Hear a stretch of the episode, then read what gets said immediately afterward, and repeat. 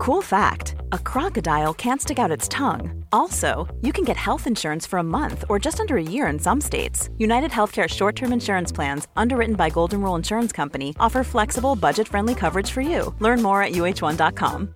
Hey, I'm Ryan Reynolds. At Mint Mobile, we like to do the opposite of what Big Wireless does. They charge you a lot, we charge you a little. So naturally, when they announced they'd be raising their prices due to inflation, we decided to deflate our prices due to not hating you. That's right. We're cutting the price of Mint Unlimited from $30 a month to just $15 a month. Give it a try at mintmobile.com slash switch. $45 upfront for three months plus taxes and fees. Promo for new customers for limited time. Unlimited more than 40 gigabytes per month. Slows. Full terms at mintmobile.com. Since 2013, Bombas has donated over 100 million socks, underwear, and t-shirts to those facing homelessness. If we counted those on air, this ad would last over 1,157 days. But if we counted the time it takes to make a donation possible, it would take just a few clicks. Because every time you make a purchase, Bombas donates an item to someone who needs it. Go to bombas.com slash ACAST and use code ACAST for 20% off your first purchase. That's bombas.com slash ACAST, code ACAST.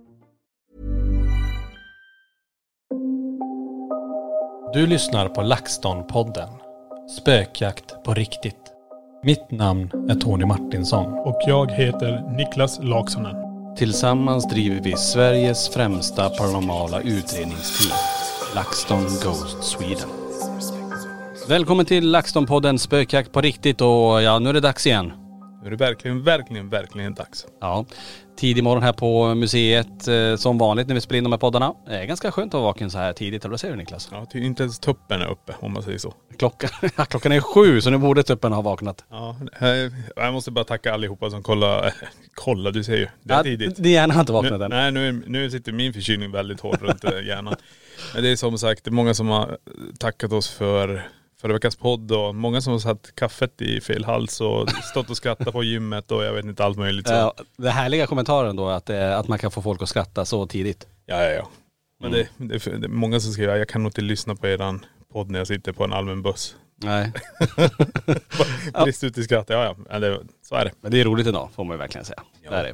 Ja hörni, den här veckan ska vi prata om eh, någonting helt annat kanske. Eller ja, i alla fall det är ju ställen eller hus som vi känner till väldigt väl Niklas. Det är Borgvattnets prästgård och vandrarhem. Vi har ju fått så många förfrågningar. Kan inte ni prata om de här husen, vad folk har upplevt? Och vi har ju passerat lite grann, inte än, sommaren är inte slut än, det är inte det jag säger, men att vi har ju passerat en säsong med galet mycket folk som har varit uppe i prästgården och i vandrarhemmet. Ja, ja, ja. Nej men det, det är ett sånt häftigt ställe. Det är folk som har varit där under hela sommaren. Under hela semestern vad jag säger, så har det hela tiden bytts ut personer i det här huset. Men det som är häftigt också.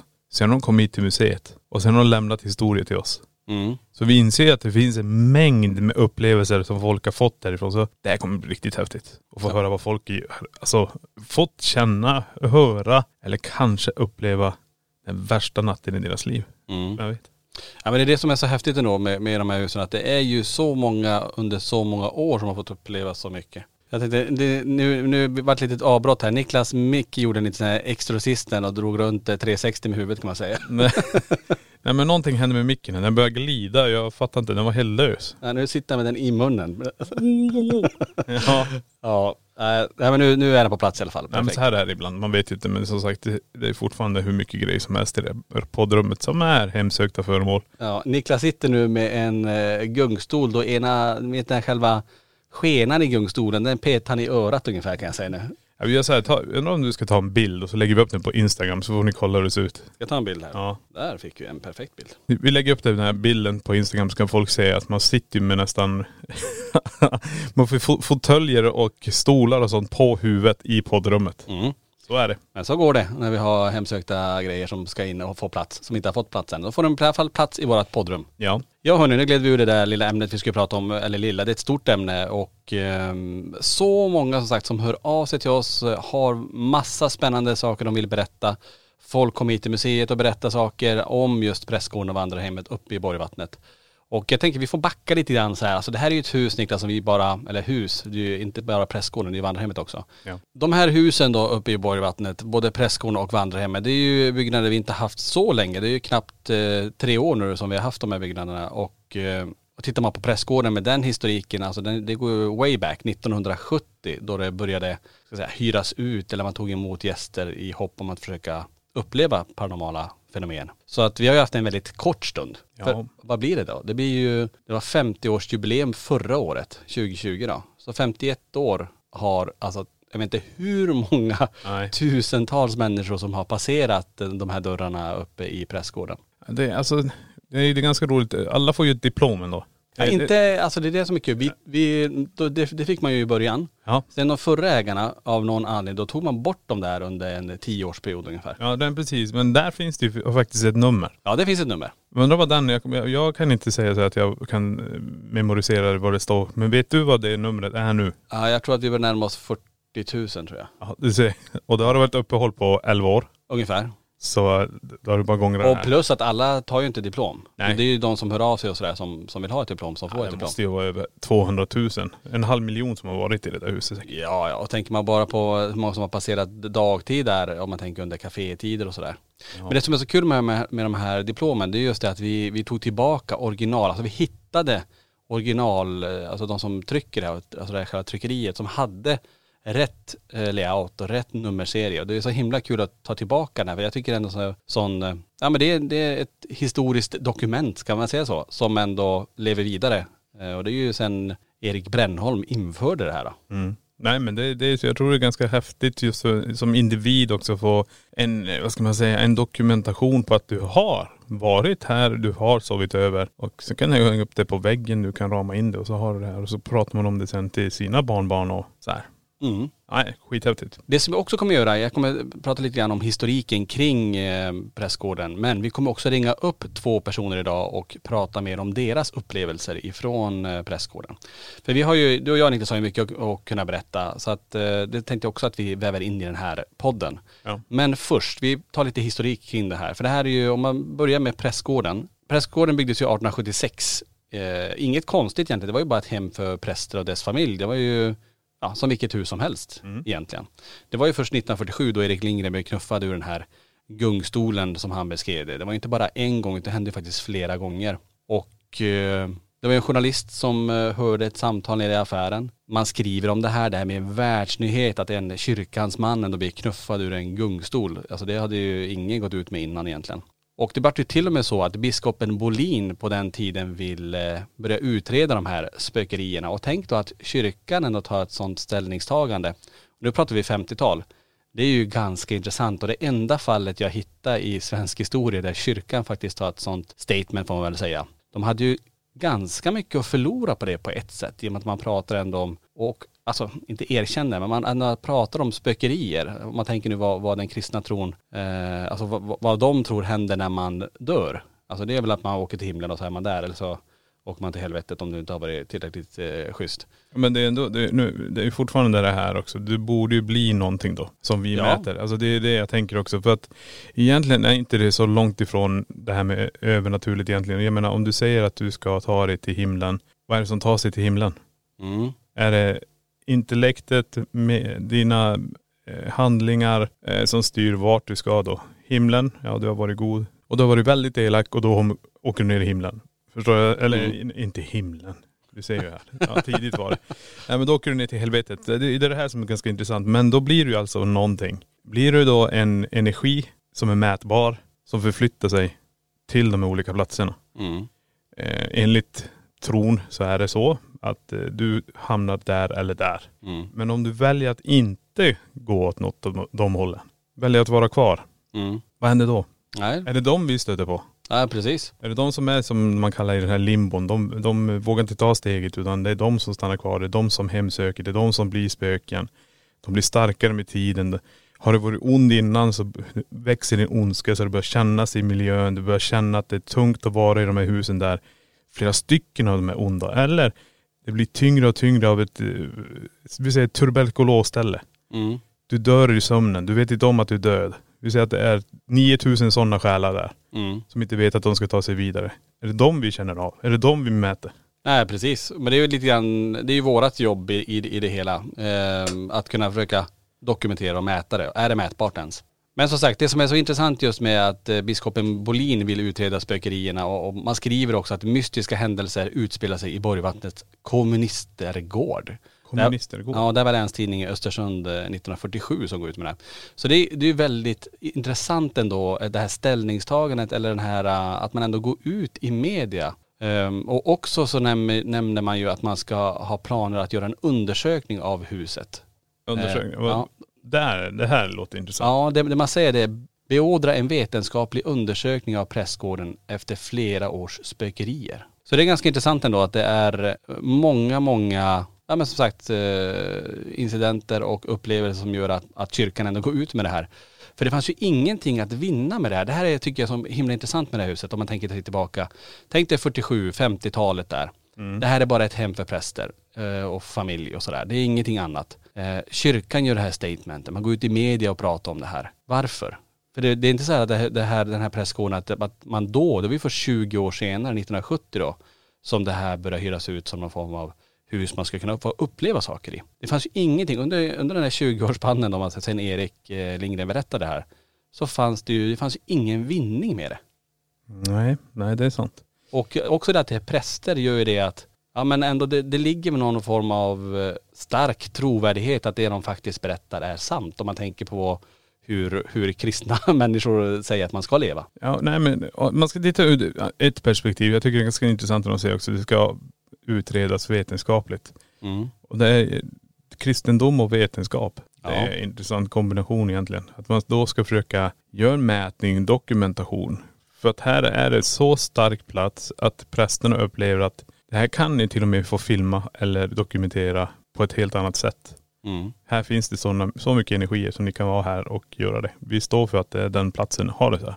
Mm. När de ändå säger det där. Det är ganska häftigt. Verkligen. Om vi backar tillbaka till ursprungshändelsen då, om vi tänker med Erik Lindgren här, så är det ju från Östersundsposten den eh, 4 december 1947. Då, eh, och det här är ett citat då som han, eh, när han berättade i tidningen så skriver han så här, eller de, de skriver så här då. Jag trodde först att jag omedvetet gungat för långt fram och satte mig i stolen igen. Men samma sak upprepades. Ett plötsligt ryck och så låg jag på golvet igen. Och då kan man tänka sig, alltså en gungstol vet man ju hur den funkar så här. Det känns ju som att de håller på och ramlar så här. Men tänk dig då att, som han beskriver, ett plötsligt ryck, som att någon bara häver han fram snabbt ur den här stolen då. Ja.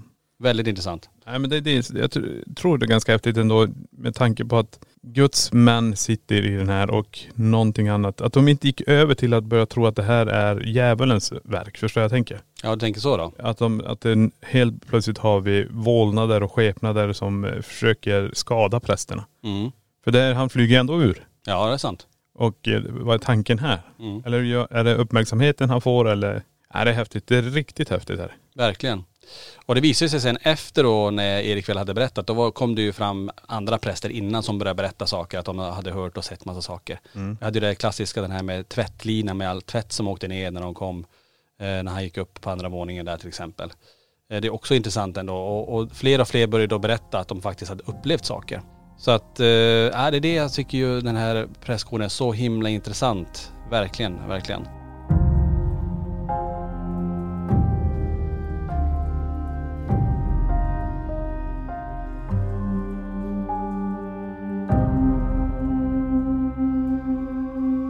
Visste du att den har varit med i Hylands hörna, den här gungstolen? För gungstolen fick sitt egna liv kan man väl säga efter den händelsen. No, nej det visste jag. Eh, 19 januari 1963 så började den synas i SVTs eh, program Hylands hörna. Men är det då Povel Ramel har den i sin ägo också? Ja, han, efter det så köpte Povel Ramel den faktiskt eh, och 1981 så köptes den tillbaka eh, till Prästgården och det var ju Erik Brännholm som ja. såg till att den hamnade tillbaka där den eh, ursprungligen kom ifrån.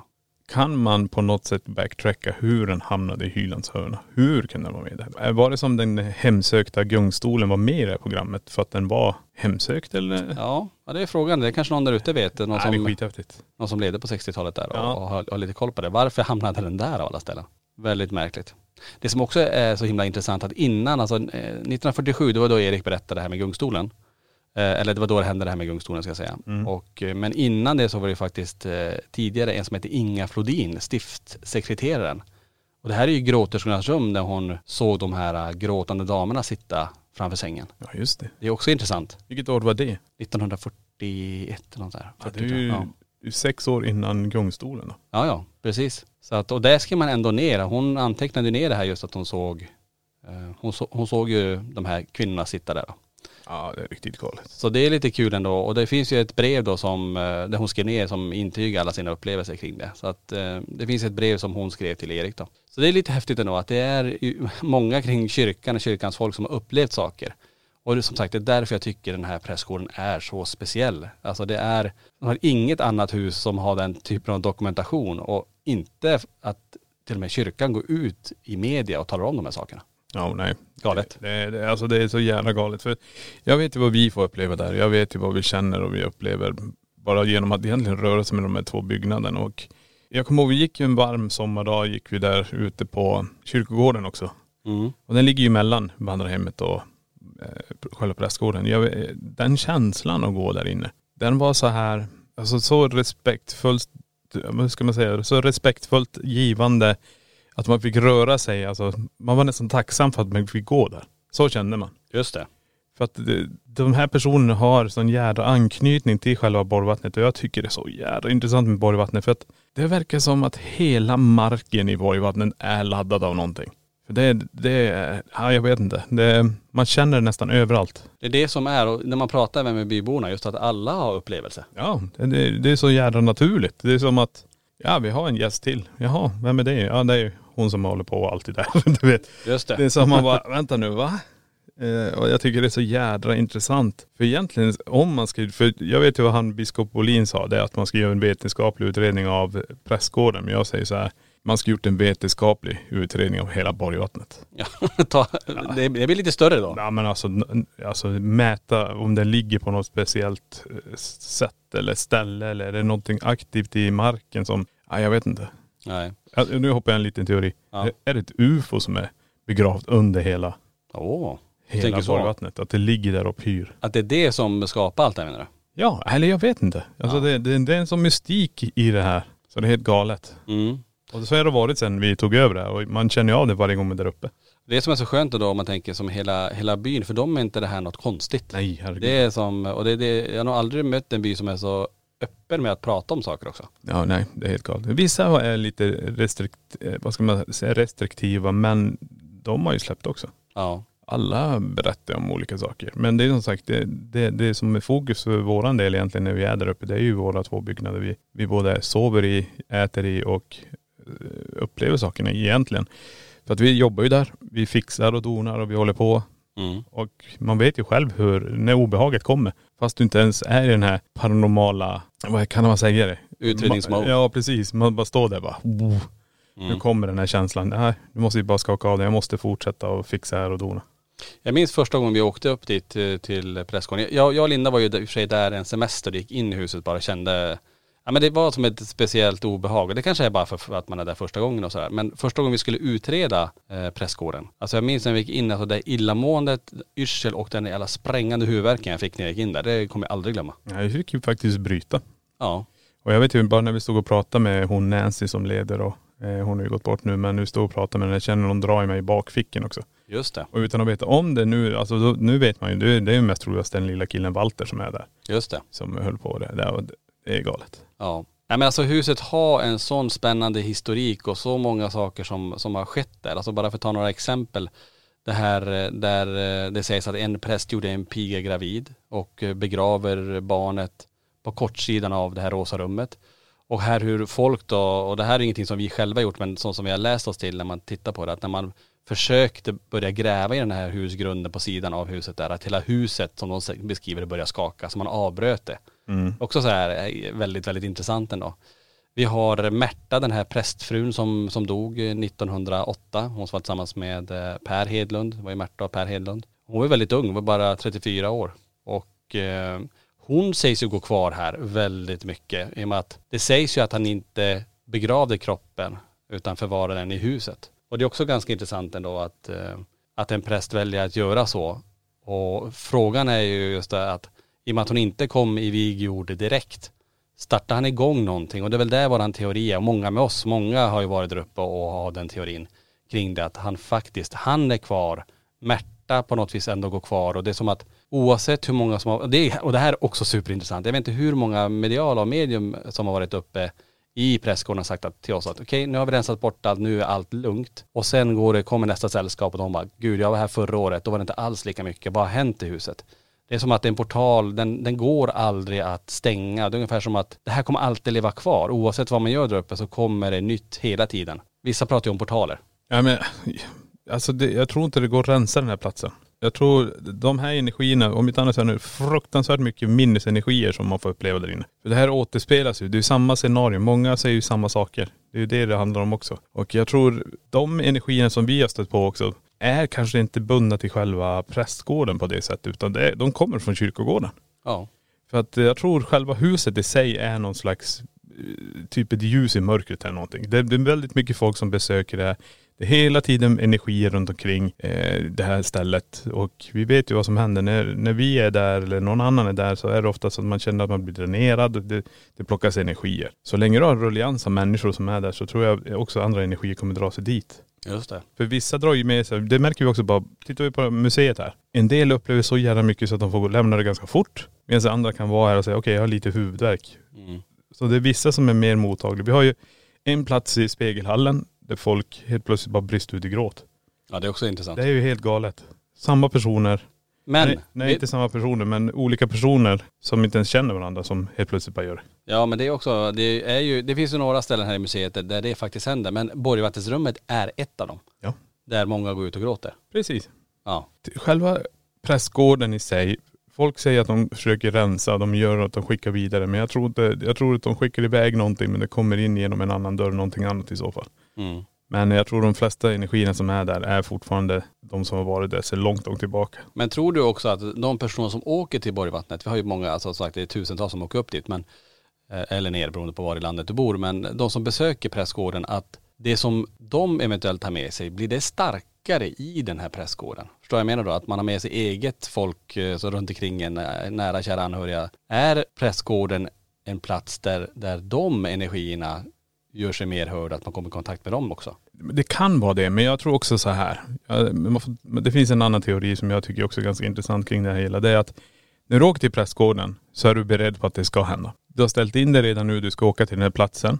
Och har du någonting som går bredvid dig så lägger du också uppmärksam på det. Alltså uppmärksamheten ligger också på den energin som går bredvid dig som kan göra sig hörd nu. För nu har du intalat dig själv och nu är jag på ett ställe där det kan hända saker. Och då behöver det inte vara att det är själva prästgården kanske som gör det utan du har låtit dig själv falla i en, ska man säga, i en, i en känsla, okej nu ska jag uppleva någonting. Och så börjar det hända någonting som är ganska relevant till dig. Genom att du ställer frågor så får du svar. Och, och då är det den här nära och kära som är där. För att du har valt helt plötsligt. Men när du är hemma sen och går omkring och håller på och viker tvätt och eh, plockar eller vad du gör, då, då finns inte uppmärksamheten där. Då tänker du inte på det. Medan den nära och kära då kanske försöker och försöker, försöker få kontakt. Men du uppmärksammar inte för att du är hemma i din vardag. Här har det aldrig hänt någonting. Mm. Men du åker till prästgården där det har hänt. Och då kan den här energin som går med dig få också den uppmärksamheten. Det är så tror jag också det kan vara. Mm. Att man blir mer medveten, att man är mer inställd på att försöka få leva, men då, eller få uppleva någonting. Men då, då, då är frågan, är det då så att man när man kommer dit, att man har så starka förväntningar att det blir någon form av masshypnos när man går omkring där, i och med att man då reagerar på alla ljud som sker? Nej men jag tror du, du, du är mer uppmärksam. Sen är det ju bra att vara halvskeptisk när man åker dit upp också och sitta där och försöka lyssna för huset har ju sina ljud. Du måste ju lyssna efter dem. Mm. Men när en dörr stängs, du hör att det är någon som går där uppe, då blir det någonting annat. Mm. Eh, vi säger att du använder eh, en av våra spökjägarutrustningsväskor, du har PRP, du har K2-mätarna. Och så sitter man kanske i allrummet där nere runt bordet, du har allting utplacerat. Och så ställer vi säger att det sitter sex personer där och den första ställer frågan, är det någon som är här med oss nu?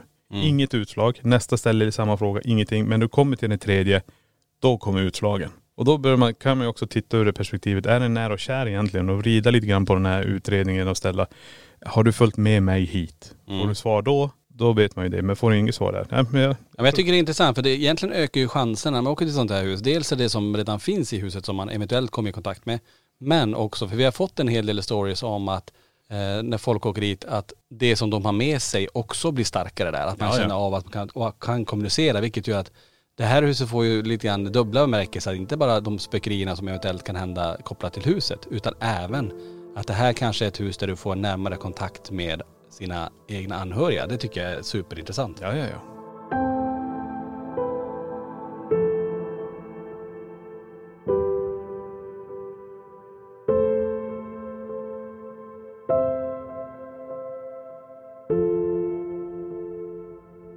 Det är något med själva platsen. Utred hela Borgvattnets eh, kommun höll jag på att säga. Men hela marken där, det är någonting i marken. Det är nästan helt hundra på det. Ja. För man känner det när man är där. Ja, och det är många som säger det. Alltså det är det som är så intressant ändå, att det är så många som, som känner och upplever saker. Alltså jag minns ju, jag kommer aldrig glömma de grabbarna som hör av sig till, till oss och bara, ja men eh, det var fem killar. Jag minns inte varifrån de kom i Sverige, men de eh, hörde av sig. Men, ja, men hände verkligen någonting uppe i, i prästgården? Och, för vi har tänkt boka hela huset. Jag, alltså, jag har ingen aning. Alltså, man vet, det kan ju inte jag säga att jo, nu händer det, i natt kommer det ske någonting. Utan jag sa bara, åk upp och, och, och se vad som händer. Men just att de, av alla, när de sitter nere i expedition på bottenvåningen och hör någon som springer mellan gråtelskarnas rum och gula rummet. Det lilla, nu kanske inte var så litet för dem, men för mig är det, ändå, jag hade ju suttit kvar. Det lilla gjorde att de lämnade prästgården. Trots att de hade bokat frukost nere i affären och allting. Och jag pratade med dem, de bara, skit i det, vi betalar allt, vi åker ifrån bara. Ja. Sånt är ju jätteintressant ändå, att man, alltså hur olika vi är, om man har förväntningar och om, ja men man hör lite steg att det får en att springa ut från huset.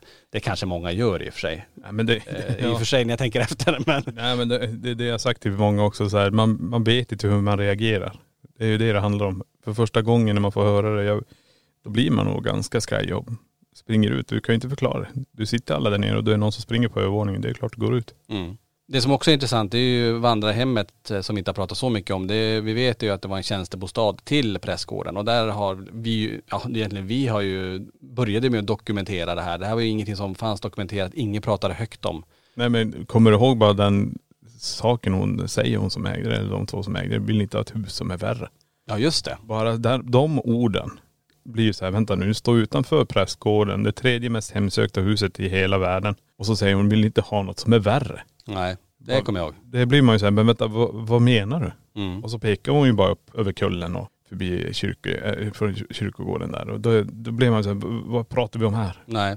För den kände vi inte alls till och då sa vi det, ja men eh, okej vi får väl se. För vi tänkte ju någonting att okej det är kanske är bra att ha en till fastighet så vi har någonstans att bo då när vi är där uppe. För så var ju grundtanken egentligen. Och så körde vi vår första utredning uppe i vandrarhemmet och wow säger jag vad vi fick grejer redan där. Och kände ju redan då det här obehaget i det här huset. För det är ett hus som man inte känner sig, man känner sig inte välko alltså, välkommen. Och det, jag vet inte om det har med att göra att den ligger så himla ensligt där, men även att det är, alltså för man åker ju vid prästgården, passerar kyrkogården, upp för den här grusbacken och så ser man eh, det gula huset, vandrarhemmet där, på höjden.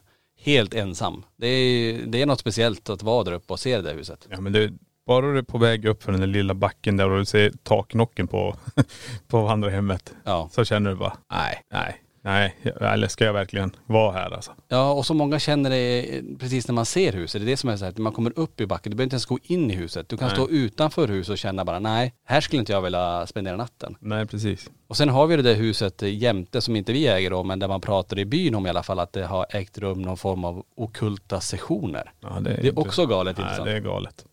Och det här ligger ju också, det är det ju grannhuset till vandrarhemmet. Ja det är ju det. Så Och så har vi det här energiträdet som ligger jämte ladan där så många, alltså den, eh, där den, ja, det var en blixt som slog ner i en ung planta egentligen och den är ju som delad den här stammen och sen växer den ju som en krona med, det ser ut som hela träd som är böjda. ja. Eh, helt, helt galet också bara det det är- trädet alltså. Alltså att det står ens, det är ju det. Nej, otroligt. Ja. Det finns många händelser och vi skulle kunna prata hur länge som helst om det vi har upplevt. Jag tänker vi kanske kommer göra det också. Men jag tänker det är hög tid att ringa upp en person som har upplevt en spännande natt uppe i prästgården och då tänker jag att vi ska slå henne en signal. Och eh, personen heter Monica Appelqvist och eh, ja, det blir intressant att höra vad hon har fått uppleva. Så vi ringer upp henne. Ja, det är Monica. Hej Monica, Tony och Niklas från eh, LaxTon-podden. Halloj. Hej, hej. Hallå, hallå. Tack för att du ville vara med i eh, den här podden och berätta lite grann om dina upplevelser uppe i eh, Prästgården. Vi sitter ju och pratar om Prästgården som är dagens ämne och du skickade ju in någonting jättespännande tycker jag. Tänkte, kan inte du bara Ja, det- berätta lite om det? Ja, det började ju redan innan vi åkte ner. Vi har ju då åkt från Överkalix, så det är några mil. Och innan så var vi, jag, min före detta svärmor och min son som är 12 år, jättepirriga. Alltså man var så här nästan som ett barn på julafton. Hypernervös.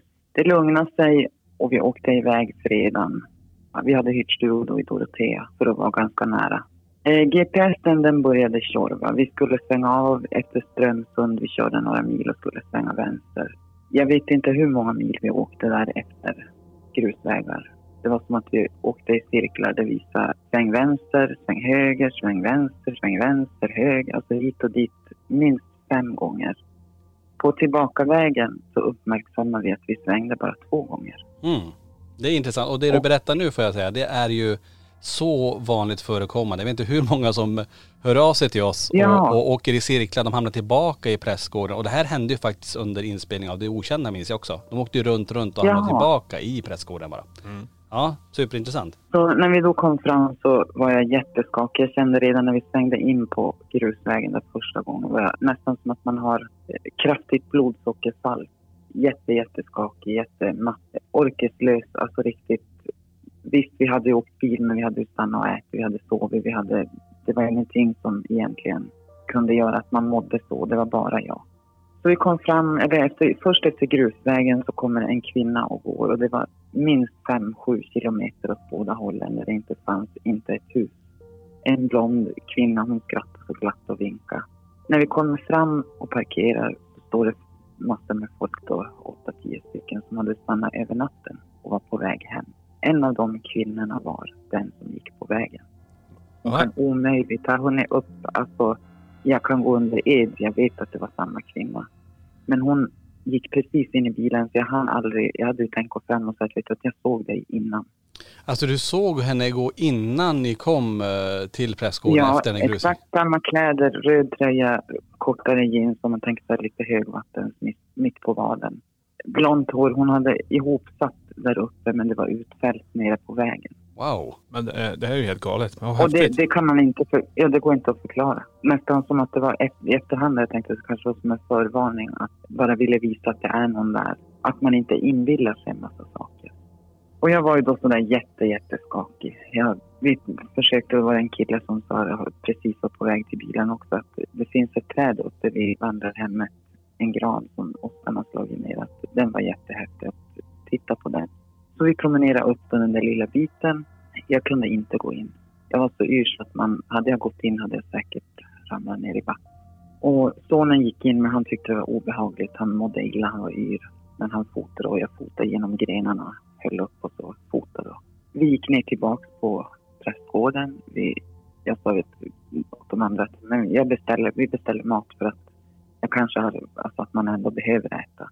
Men det fortsatte ju hela tiden, den här yrseln, skakig. Alltså man kände sig som i ett vakuum. Det går inte att förklara riktigt. Som att man var avstängd. Man såg och hörde men man registrerade ändå inte någonting. Före i efterhand när man har kommit hem. Och inne i det här blå rummet, sonen har mer koll på vad de heter alla rummen men vi var ensamma där uppe på övervåningen. Det var folk nere men inte uppe. Och då hör vi det här någonting som en ljus, ljus som det är en barn eller en kvinnoröst.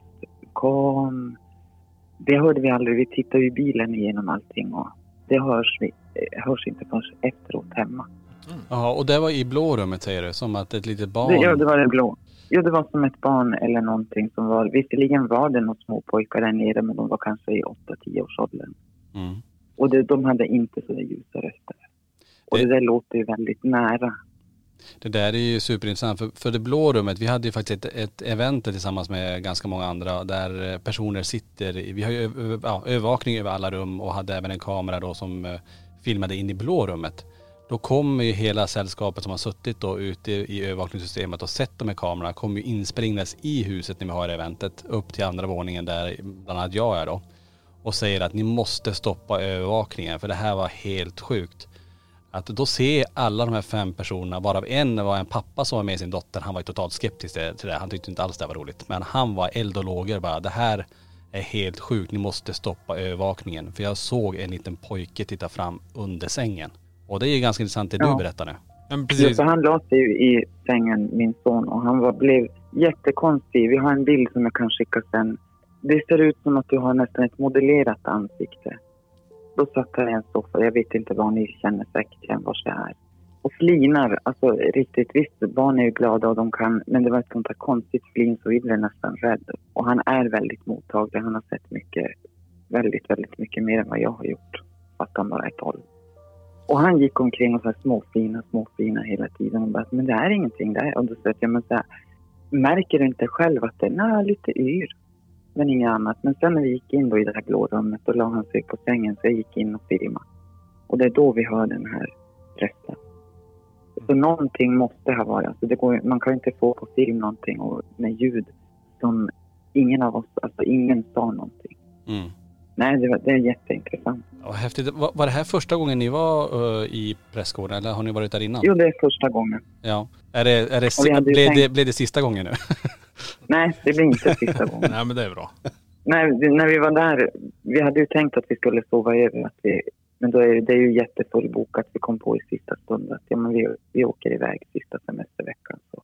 Ja men vad Och sen efteråt, efter det här så har jag ju haft tre nätter har jag drömt mardrömmar. Jag har vaknat som att jag varit strypt. Jag inte kan röra mig. Alltså man hör allt, man ser allt men det går inte att röra en fena i kroppen. Typ som en sömnparalys nästan. Jo, det här har jag haft som barn väldigt ofta. Men ingenting och nu är jag 52. Så att det, det är ju inte igår jag just det. Nej. Och det kom efter eh, ni var ifrån, eh, eller kom hem från prästgården? Redan första natten, vi sov ju över i Dorotea, så redan den natten vaknade jag tre gånger och hade så. Hemma har jag vaknat en och två gånger varje natt, tre nätter efter. Mm. Men sen har det försvunnit. Minns du någonting där när du vaknade upp? Alltså, är det någonting du kan relatera eller koppla till prästgården? Eller eh, kommer du ihåg det? Eller det kanske är svårt att minnas? Jag har ju drömt drömmarna, exakt samma dröm och det är efter grusvägar. Jag åker och åker och åker. Men jag åker häst och vagn, inte bil utan häst och vagn. Och jag försöker leta mitt hem. Mm. Att jag vill hem, men då när jag vaknar så är jag alldeles för paralyserad och kan inte röra någonting. Ser du någonting när du vaknar, när du ligger där eh, och inte kan röra dig? För en del börjar vittna om att de ser saker i, i ens rum till exempel. Är det någonting som, som du har upplevt? Inte vad jag har registrerat och tänkt på. Nej. Som barn vet jag att jag har sett gestalter och man har sett olika. Men jag tror att som barn vänjer man sig med och kanske tror att ja, men det är så det är. Mm. Nu blir man nästan panikat. Men vad är det här? Varför reagerar jag så här? Är det från prästgården eller är det... Men tillbaka ska vi naturligtvis. Ja, det låter, låter bra. det. Så att det inte skrämmer iväg, eh, skrämmer iväg därifrån. Men det, det är som sagt det är ett jätteintressant hus och, och tusen tack Monica för att du delar med dig av det här. Det var jätteintressant att lyssna på. Ja, det var så lite så. Tack Ja. själv. Ta hand om dig, ha det gott. Ha det så bra. Tack, tack. Hej. Hej.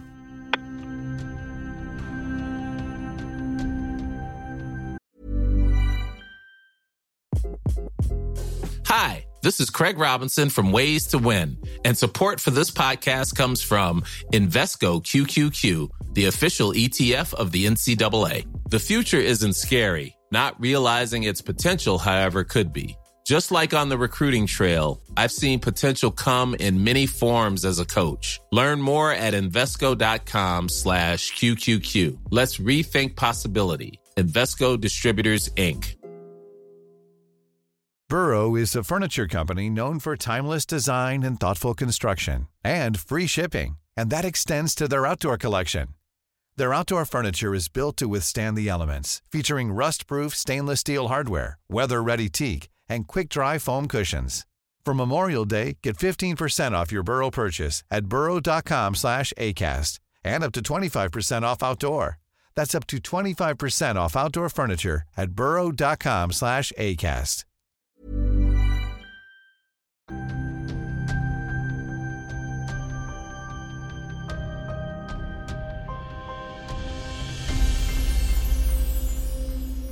Wow. Ja, det men- där var häftigt. Alltså, jag tänkte så här när hon hade sett den här tjejen som, eh, ja det här blev ju helt galet men eh, det där är väldigt intressant. Och jag tänker bara på den gången vi åkte till eh, Borgvattnet natten där och vi åker i en kurva. Vi har, ja vi har en bit kvar faktiskt till själva prästgården men vi är ju vid vattnet där. Jag kan inte komma ihåg vad den sjön heter. Ja men det är väl innan eh, Hammarstrand vet jag i alla fall. Ja precis. Men i alla fall vi åker där och så ser vi den här mannen som står så jädra konstigt. Det ser ut som han är av. Han står, alltså Alltså det, Böjd i kroppen med ryggen, tänk er benen står rakt men kroppen är krökt bakåt och han står som i en lift, alltså han står med handen ut. Mm. Nästan som att han lyfter men jag tyckte inte, för det, saken är den att det här var mitt i natten. ja, klockan Vi- var väl tre eller någonting. Ja, jag höll på att köra på han ska jag säga. Ja, jag vet. Vi väjade ju åt sidan, alltså, och sen, det som jag tänker så här, vad fasen stannade vi inte och åkte tillbaka? Ja, men det, det, jag vet bara hur vi reagerade båda två. Först var det så här, jag tänkte så här, ser jag verkligen det? Jag vet att jag var trött. För jag tittade bara så här, vad är det jag ser? Han står ju som att han har gått av alltså. Mm. Alltså det här ser helt fel ut. Eh, och sen tittade jag på dig och så tittade du på mig och så sa du, jag tror jag sa, såg du det där? Ja vad fan var det där? Jag vet att tjejerna var ju bak i bilen, de, de, i och med att jag väjade ganska kraftigt, de, de trodde det var någon djur eller någonting. Ja, och då sa vi bara, ska vi åka tillbaka? Och det, det, som var, det, det svåra var ju där att vi var ju efter de här kurviga vägarna så vi berget på höger sida och Mm. jag tror inte vi hittade något bra ställe att vända så vi, nej men alltså vi har kört bil för det var så jävla mycket som hände under den här resan. Ja. Vi var sena, vi var trötta, vi bara, vi, vi, ja vi skulle ju upp till ett event också. Ja ja ja. Så vi kommer så här skitsent upp. Men det vore intressant om det finns något dokumenterat dödsfall kring Hammerstrand, att, att det har hänt någonting där kring någon, uh, inte vet jag, någon olycka eller någonting. För det där var riktigt creepy. Och jag minns, jag kan nästan skissa upp hur det, hur, inte hur personen såg ut, men hållningen kommer jag ihåg. Ja det var, alltså först trodde jag att det var någon som hade gått från någon fest men det, det är som hon sa, det finns inget hus i närheten där vi kom heller. Nej. Eh, och den här människan, ja, jag vet inte, såg verkligen ut som att den personen var av någonstans, alltså i mitten av Ja, kroppen. Väldigt märkligt. Ja, det var- galet. Eh, Jag tänker vi ska ringa upp eh, en tjej som heter Åsa snart. Men först innan, vi fick ju också in lite inskickade eh, upplevelser ifrån Borgvattnet, eh, Prästgården då.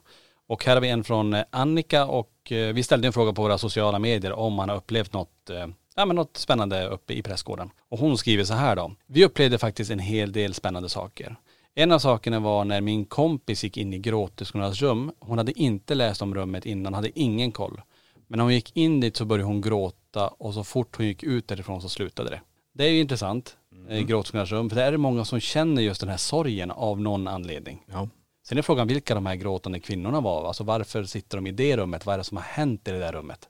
Mm. Men något som kan eh, påverka en väldigt, väldigt eh, starkt. Hon fortsätter skriva också så här att jag kände beröring vid sidan av huvudet och sa det till min kompis som stod bredvid som också kände något på sidan som hon hade mot min. Alltså någonting, ja, emellan oss blir det då. Efter vi precis sagt det så började vår EMF-mätare framför oss att, gå upp till 3 och 4. Den var riktad mot oss. Alltså så att man till och med mäter det här fältet. Det var också intressant. Ja men det är coolt. Då, det verifierar lite mer att det blir första känslan, sen kommer det här elektromagnetiska fältet som du också kan mäta. Det, det är ballt. är riktigt, riktigt spännande. Ehm, så att det är ju som sagt, det är så många som upplever saker, märkliga saker och tack till alla som skickar in eh, saker man har upplevt. Vi hinner inte läsa upp alla här men det är väldigt, väldigt många. Nej men tänk dig nu, det hon sa precis här, det, det, det, det är precis det vi pratar om, marken i Borgvattnet. Mm. Jag menar de är på väg in, hon berättar om det blodsockerfallet, hon känner som att det, här, hon går i ett vakuum hela tiden. Hon, hon kan inte greppa hela det här. Ja, men jag tror inte hon, jag tror inte det är att man försöker med kroppen då eh, stänga ner vissa saker för att det inte ska känna så jävla mycket. Jag tror inte det är det heller. Utan det började ju som hon sa redan i Dorotea där hon inte kunde eh, sova, hon fick den här sömnparalysen. Allting var ju precis och sen började det lite smått. Ja här får du se en person som går och vinkar och ler och är skitglad. Sen när hon kommer fram så ser hon sällskapet och säger att shit, där är ju hon tjejen som gick vid vägen. Det är som att hon får förnimma lite grejer och sen kommer hon upp och hon känner det här som sagt blodtrycksfallet och eh, det, det vakuumet och nej, det är något med marken där. Ja. Det är helt hundra på det alltså. Vi, vi hade också, um, hoppa tillbaka till museet här, men vi hade faktiskt en besökare som var väldigt medial. Så, så fort hon kom in i Borgvattensrummet så föll hon faktiskt ihop. För att hon fick se hela händelseförloppet kring den här äh, pigan och det här med barnet och alltså det var ren och skär våldtäkt och det var blod överallt berättade hon. Alltså hon det jättestarkt det där. Oj. Oj oj. Så att, eh, nej men riktigt, riktigt häftigt och så intressant att så många upplever så märkliga saker i det huset. Men sen är det också jättemånga som åker upp dit och säger så här, jag har aldrig sovit så gott i hela mitt liv och så tungt. Mm. Vet du vad jag tror det kan vara? Nej. Jag tror det också, när vi tänker så här, samhället går fruktansvärt värt, värt, värt fort alltså. Allt går fort. Väldigt fort. Ja alltså det, jag kan inte beskriva hur fort samhället går nu. Sen åker du ut till prästgården och det är där du ska fokusera på något annat. Mm. Och du lägger dig ner. Och du måste stänga av alla tankar kring jobb, familj, eh, ekonomi, alltihop. Du ska vara i en helt annat mode. Och jag tror det är det som gör att folk bara shit, somnar. Ja. ja men så kan det vara För att faktiskt. det är hjärnan hela tiden som håller igång en där. Du är så stressad i, i din vardag, sen kommer du upp dit och där kan du slappna av och då somnar du och säger jag har aldrig sovit så gott. Nej, så kan det också vara. Men eh, jätteintressant oavsett egentligen. För det är ju väldigt spännande hus. Jag tänker nu Niklas, vi ska ringa upp en som heter Åsa Nyström. Och eh, så ska hon få dela med sig av eh, sina tankar också. Och eh, ja, men just om prästgården uppe i Borgvattnet. Japp. Är det Åsa? Hallå Åsa, det var Tony och Niklas från LaxTon-podden här. Halloj. Nej men tjenare. Hallå, hallå. Se, du skickade ju också in till oss lite grann när det gäller upplevelser i prästgården. Vi ställde ju en sån fråga på våra sociala medier och eh, tänkte det här blir spännande att lyssna vad, vad Åsa har fått uppleva. Så kan inte du bara dela Ja. med dig av det du upplevde? Ja, men jag och en väninna åkte till Trädgården i höstas i slutet av september förra året. Eh, och det var fullbokat med andra människor också då, i hela Trädgården. Så när vi kom fram började vi småprata med de andra och ja, men, kolla läget. Hur vi kom sist och hur de, om man hade känt någonting när de började komma in i huset. Och det var ju det här klassiska med huvudvärk och lite ja, men, tryck och sådär. Eh, och jag hade börjat känna det några mil före, så jag sa det. Och då var det någon annan där i sällskapet som också hade känt, reagerade liksom några mil före. Och nu, det kan ju vara vad som helst, men det var ju lite intressant. Eh, och jag hade inte druckit dåligt med vatten eller något sånt där. Det var bara ja, men en, en lite konstig känsla. Sen så började det ganska direkt med ja, men mycket utslag på olika apparater, både utomhus och inomhus. Och, eh, dunsar och saker som flyttades på sig. Och när vi stod vid ett tillfälle och pratade nere i hallen så såg vi då ytterdörren, eh, för vi hade de båda två dörrarna öppna eh, så att vi bara kunde gå in och ut. Då ser vi hur den stängs med en rejäl spak faktiskt. Tre stycken var vi de minst som såg det. Så det var ganska häftigt. Och det var inget så här äh, att det var ett drag utan det, var, det känns som att någon smällde igen dörren menar du eller? Hur? Nej, precis, ja, precis. För att eh, eh, jag skyndade mig fram då. Det var ju kanske bara tre steg ifrån dörren. Så jag sprang eller gick fort liksom så jag skulle kolla då. Och det fanns ingen i närheten och eh, det blåste nästan ingenting. Och den där dörren är ju så tung. Jag kände liksom att det, ju, det skulle nästan behövas en storm eller ja, väldigt mycket blåst för att rubba den där dörren. Så att det var jättehäftigt.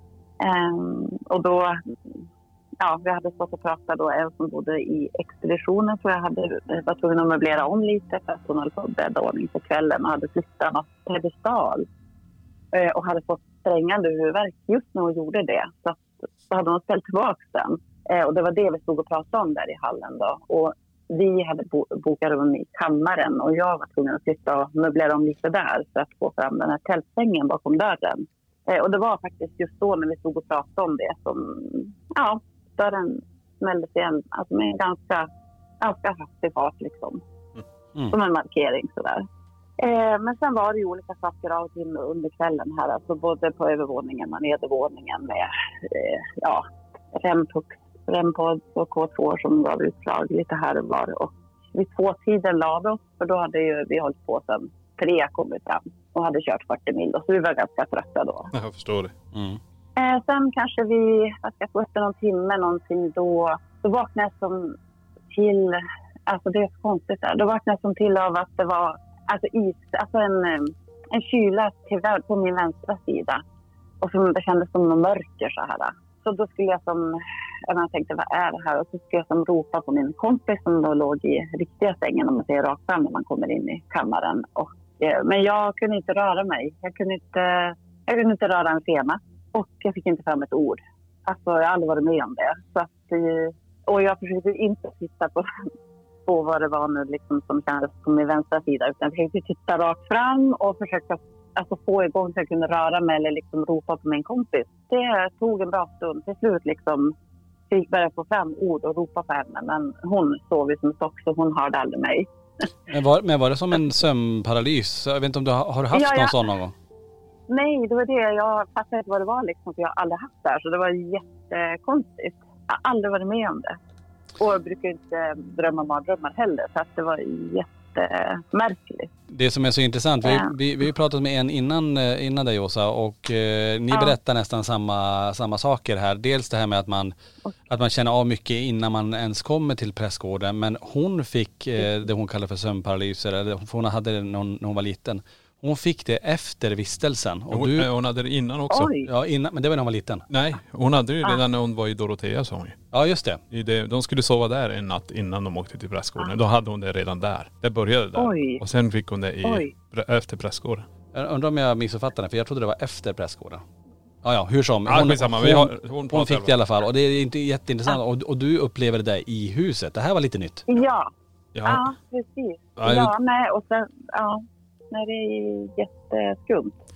ja för det, hon, Eh, och hon, då, ja förlåt. nej, nej, jag tänkte bara säga det att hon gjorde samma sak som dig. Hon fick ju också massa olika saker innan. Och det måste ju också Ja. varit några mil innan så började hon känna eh, Ja. av det här. Det är helt galet. Ja, en olustkänsla eller liksom så här gulp. Alltså, för det var vid när skylten det står så här Borgvattnet fyra mil. Så då kände vi att ja, men nu är vi nära. Och då pang bom bara kom huvudvärk. Och så liksom en, en lite så här, inte olustig känsla men liksom, ja nu, eh, nu får vi se vad som händer. Alltså det, det, ja, det var lite skumt. Mm. Eh, men då i alla fall så försökte jag somna om och sen på morgonen gick vi och fika i det här röda huset då, och pratade med de andra gästerna. Och eh, då berättade en mamma som bodde i gula rummet, eh, alla gick och la sig ungefär samtidigt och så det var ingen andra som var uppe och gick. Att hon hade hört, ja någon gång på natten hade hon hört steg utanför gula rummet.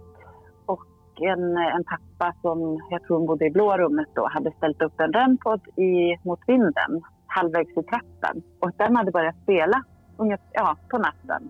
Eh, och då tänkte jag liksom så här, men oj, liksom, skulle det kunna vara då någon som kom från vinden och gick där förbi gula rummet och kom ner in till oss då i kammaren. Mm. Det var ju bara en liten fundering. Ja, inte helt omöjligt eh, med tanke på vad andra också har berättat ändå just med, med och det upplevde vi på ett event också hur någonting kom nerifrån, då var det åt andra hållet då, men att någon kom nerifrån, men vi hörde stegen i trappan och sen det här kalla vinddraget som Ja. vi nästan kallar som att någon passerade oss. Och det sjuka var då, det var ju, hade med oss en, ett medium som sa att okej nu kommer pojken in här.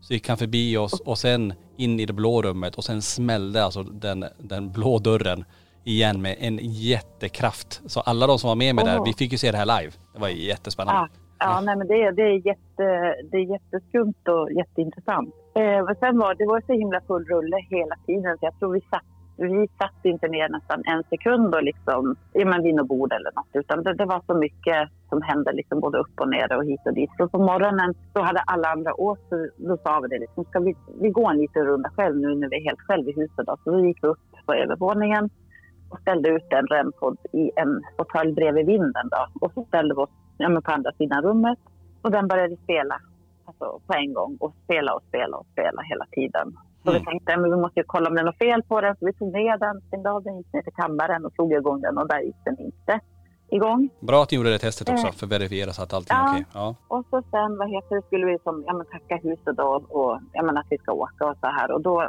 då hörde min kompis då, ja, men ljud ifrån typ kammaren. Så att vi, vi gick in igen och eh, men hon, vi hörde ingenting. Vi såg ingen som hade ramlat eller någonting. Hon hörde ingenting. Och så på vägen ut då, därifrån, ut till hallen igen, då, då hörde jag ett fräsljud bakom och då kände vi att nej men nu, nu säger vi tack och hej för denna gången. Ja, spännande. Ja, ni fick ju verkligen uppleva väldigt mycket grejer. Det låter ju, ja och som sagt det låter som en lyckad eh, vistelse i huset där. Ja, men det, det var superspännande. Så att eh, man vill ju tillbaka dit. Det vill man ju, helt klart. Ja, det är också intressant för det är många som säger det. Man har varit där en gång och säger bara, alltså det är som att huset kallar på en ännu en gång. Att man ibland lämnar ju mer frågor än svar faktiskt. Att man Ja. vill gärna tillbaka. Precis. Och sen skulle jag bara säga att jag kom i kontakt sen efteråt på, på Facebookgruppen Borgvattnets trädgård. Mm. Eh, med en kvinna som upplevt precis samma i, i trädgården. I typ expeditionen. Att hon fick en sån här paralys. Aha, Mardröm, precis samma som jag. Kanske för två år sedan. wow. Eh, så det var också jätteintressant. Precis samma. Hon inte kunde röra sig och inte fick fram ett ord. Mm. Så det verkar vara fler som har råkat ut för det här. Ja, verkligen. Ja, men vad spännande. Det var en liten ny eh, infallsvinkel. Vi, det har vi inte hört eh, Mm. talas om innan på det sättet Niklas. Eh, så det är ju Ja. väldigt, ja klart hon Alexandra uppe i vandrarhemmet fick ju en liten sån eh, påminner om just när hon hon fick det här mörkret över sig som eh, tog eh, så att hon inte fick luft i stort sett då. Eh, och att hon också skriker men ingen hör henne förrän det absolut sista skriket egentligen. Alltså hon ju skrek ju väldigt, väldigt länge där. Så att det är ju också Mm. någon form av sömnparalys egentligen då. Men, Ja. men vad säger du Åsa? Är det något, är det, jag tänker som Prästgården, är det någonting du, du skulle rekommendera att andra åker till? Eller hur, hur känner Ja du? men absolut. ja nej, men det, det är nästan en succé det. är. Nej men det, det är så intressant. Alltså hela byn egentligen är fascinerande. Men Mm. absolut, jag har ju bott i Vandhemmet också. Eh, året innan då. Så Mm. det är jätte, jättemycket historia. Det är jättespännande. Det, ja, man måste åka dit. Det är helt, helt klart. Kul. Absolut värt. Mm. Ja men toppen. Om man nu törs liksom. Om man har törs, ja precis. Mm, ja. Ja men tusen tack Ja. Åsa för att du delar med dig av dina upplevelser. Ja, men tack så mycket att jag fick vara med och Ja, berätta. ha det gott. Mm. Tack tack. Ja, men ha det bra. Hej hej, hej. Hej. Mom deserves the best, and there's no better place to shop for Mother's Day than Whole Foods Market. They're your destination for unbeatable savings, from premium gifts to show-stopping flowers and irresistible desserts. Start by saving 33% with Prime on all body care and candles. Then get a 15-stem bunch of tulips for just $9.99 each with Prime. Round out Mom's menu with festive rosé, irresistible berry chantilly cake, and more special treats. Come celebrate Mother's Day at Whole Foods Market. Normally, being a little extra might be a bit much, but not when it comes to healthcare. That's why United Healthcare's Health Protector Guard fixed indemnity insurance plans, underwritten by Golden Rule Insurance Company, supplement your primary plan so you manage out of pocket costs. Learn more at uh1.com. Even when we're on a budget, we still deserve nice things. Quince is a place to scoop up stunning high-end goods for 50 to 80% less than similar brands. They have buttery soft cashmere sweaters starting at $50, luxurious Italian leather bags, and so much more. Plus, Quince only works with factories that use safe, ethical, and responsible manufacturing. Get the high-end goods you'll love without the high price tag with Quince. Go to quince.com slash style for free shipping and 365-day returns.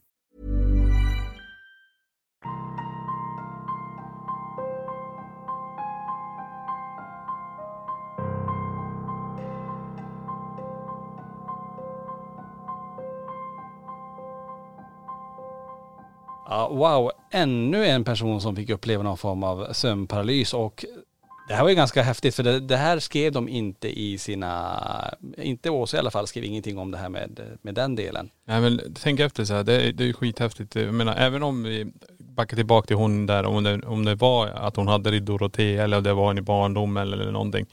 Varför aktiveras den här? Ja. Varför får hon det här? Alltså det, det, jag tror det är fler som har haft det här med sömnparalys. Som de, när de börjat prata om det så börjar de förstå vad som har hänt. Men också det som du också sa, det är, det är en av de största grejerna vi har med sömnparalys när det gäller det här är ju vandrarhemmet.